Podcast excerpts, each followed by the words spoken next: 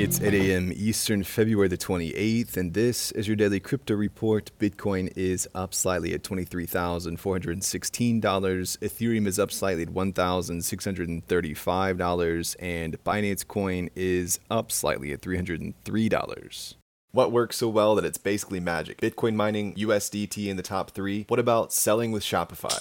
Shopify is the global commerce platform that helps you sell at every stage of your business. From launching your online shop to did we just hit a million orders? Shopify is there to help you grow. From their all in one e commerce platform to their in person point of sale system. Wherever and whatever you're selling, turn browsers into buyers with the internet's best converting checkout, up to 36% better compared to other leading commerce platforms. Sell more with less effort thanks to their new AI solution, Shopify Magic. My favorite thing about Shopify is no matter how much you want to grow, they have the solutions you need to take control and level up your business business. Shopify powers 10% of all e commerce in the US and millions of other entrepreneurs across 175 countries. Plus, Shopify's award winning help is there to support you every step of the way. Businesses that grow, grow with Shopify. Sign up for a $1 per month trial period at shopify.com slash DCR, all lowercase. Go to shopify.com slash DCR to grow your business, no matter what stage you're at. Shopify.com slash DCR.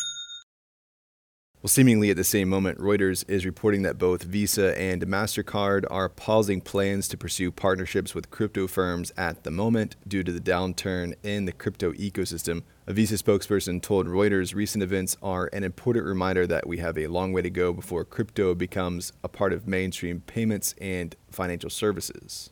Well, researcher for Wintermute says a Jane Street wallet may have been linked to the UST depegging event. The head of research for the firm tracked a loan Jane Street received to a Coinbase wallet which interacted with the UST depegger. Apparently, on May the 3rd of last year, Jane Street borrowed 25 million USDC from BlockTower. The same wallet borrowed 25 million again two weeks later before depositing it into a Coinbase wallet. The wallet held UST on anchor for a month, with the researcher adding it wouldn't necessarily mean that Jane Street had malicious intent.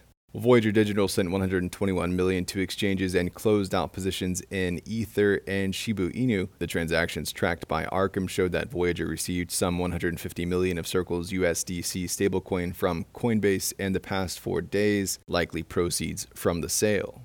Yuga Labs has released a Bitcoin based NFT collection of 300 generative art pieces thanks to the Ordinals protocol. Yuga's Dash prize also has sold on OpenSea for 1.6 million, less than half the original goal, but still a tidy sum. The 1000 ETH was paid by Adam Weissman, the CEO of upstate shredding and recycling firm Weissman Recycling. In Robinhood's annual filing from Monday, the firm said it received a subpoena over its cryptocurrency business, specifically in regards to cryptocurrency listings, custody of cryptocurrencies, and platform operations. The SEC subpoena came shortly after FTX filed for bankruptcy in November.